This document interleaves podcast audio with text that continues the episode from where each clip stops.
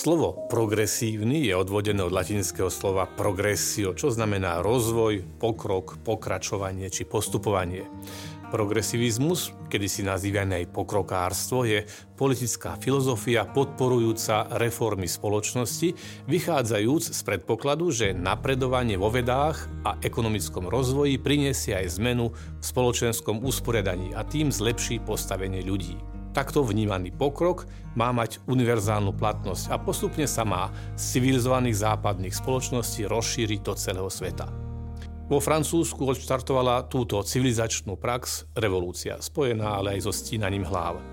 Takto vnímaný osvietenský pokrok však reflektuje len jednu časť života spoločnosti – Túžba po zlepšení života obyvateľstva prostredníctvom rozvoja osobných i spoločenských vlastností a vzťahov je v súlade aj s kresťanským pohľadom na človeka a spoločnosť. Nie náhodou pápež Pavol VI napísal po koncilovú encykliku Populorum Progressio o rozvoji národov, ktorej predstavil katolícky pohľad na potrebu a podmienky rastu spravodlivosti vo svete a rozvoja najmä tých skupín či národov, ktoré na ceste ich zlepšenia životných situácií potrebujú aj solidárnu bratskú pomoc celého ľudstva.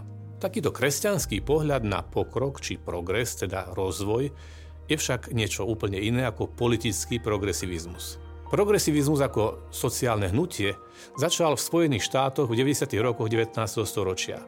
Progresivisti verili, že problémy, ktorým spoločnosť čelí, ako je triedny boj, chamtivosť, chudoba, rasizmus a násilie, možno najlepšie riešiť zabezpečením dobrého vzdelania, bezpečného priestoru a efektívneho pracovného prostredia, čo je celkom sympatická predstava. Predseda republikánskej a neskôr pokrokovej strany, neskôrší americký prezident Theodore Roosevelt, vyhlásil, že vždy veril, že múdry progresivizmus a múdry konzervativizmus idú ruka v ruke. Obľúbenosť predstavy pokroku na začiatku 20. storočia dosvedčuje napríklad aj satiricko-komické spracovanie tematiky ako založenie strany mierneho pokroku v medziach zákona, ktorú v roku 1911 založil český spisovateľ Jaroslav Hašek. Strana, ktorá mala v programe napríklad zrušenie poplatkov za používanie verejných záchodov, vznikla v hostinci u Zlatého litru v Blabinovej ulici v Prahe na Vinohradoch. Samozrejme, že v tomto prípade išlo o satirickú recesiu. Na začiatku 20. storočia sa ako progresívci označovali aj zástancovia eugeniky a prohibície, teda iniciatív, ktoré vtedy boli propagované v mene verejného zdravia. Kým prohibícia, teda zákaz používania alkoholu bol zrušený, myšlienky eugeniky dotiahol do praktickej realizácie Hitlerov národný socializmus, označujúci za menej cenných nielen mentálne či fyzicky postihnutých jedincov, ale celé skupiny obyvateľstva či rasy.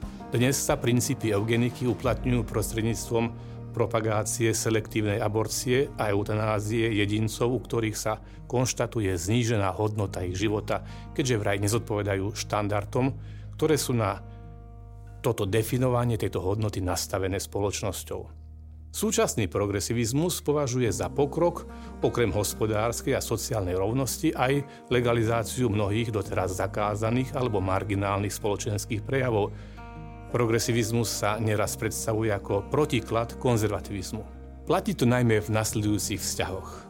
Ekonomický intervencionizmus progresívcov versus dôraz na ekonomickú slobodu v podaní konzervatívcov. Preferovaný ateizmus alebo aspoň striktný sekularizmus progresívcov versus teizmus, respektíve náboženská inšpirácia pre sociálny rozmer života spoločnosti u konzervatívcov. Protekcionizmus na dosiahnutie progresívnych cieľov versus voľný obchod ako prejav klasického konzervativizmu. Progresivizmus a konzervativizmus tak majú mnoho bodov, ktorých medzi sebou súperia a konfrontujú sa, ale majú spoločné aj niektoré prvky, napríklad obranu demokracie či presadzovanie spravodlivosti.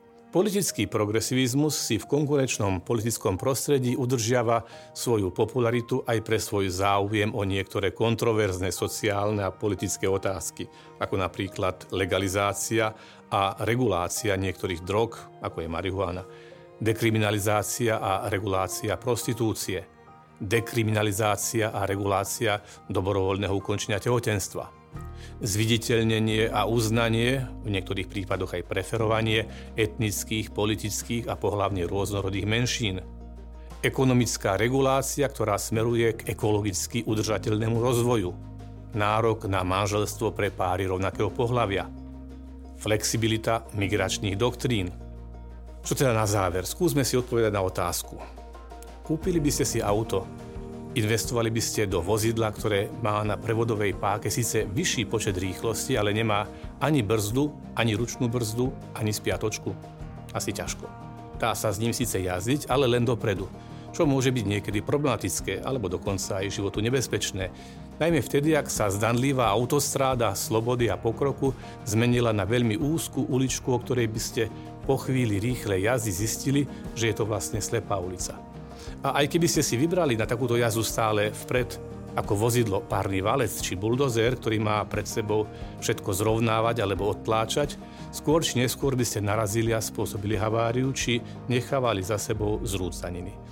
Ísť ďalej dopredu je síce fajn, ísť stále dopredu neznamená ale to isté ako ísť k správnemu cieľu. Keď sa človek otočí chrbtom k svojmu skutočnému cieľu a pôjde stále dopredu, tak jeho progres bude vlastne regresom, ústupom či úpadkom. Kresťania veria, že najvyšším posledným cieľom človeka je poznanie a plnenie Božieho zákona a nasmerovanie dočasného života k jeho väčšnému cieľu. Preto aj progresivizmus, ktorý by sa odvrátil od tohto najvyššieho cieľa človeka, ktorý by sa otočil chrbtom k Bohu, myšlienke transcendentnosti a k väčšnosti, potom by síce kráčal jedným smerom, presvedčený, že kráča napred, ale stal by sa vlastne regresom, teda vzdialovaním sa od skutočného cieľa ľudskej existencie. Veď mnohé dnes už odskúšané slepé uličky politických a filozofických doktrín sa kedysi považovali za geniálne progresívne.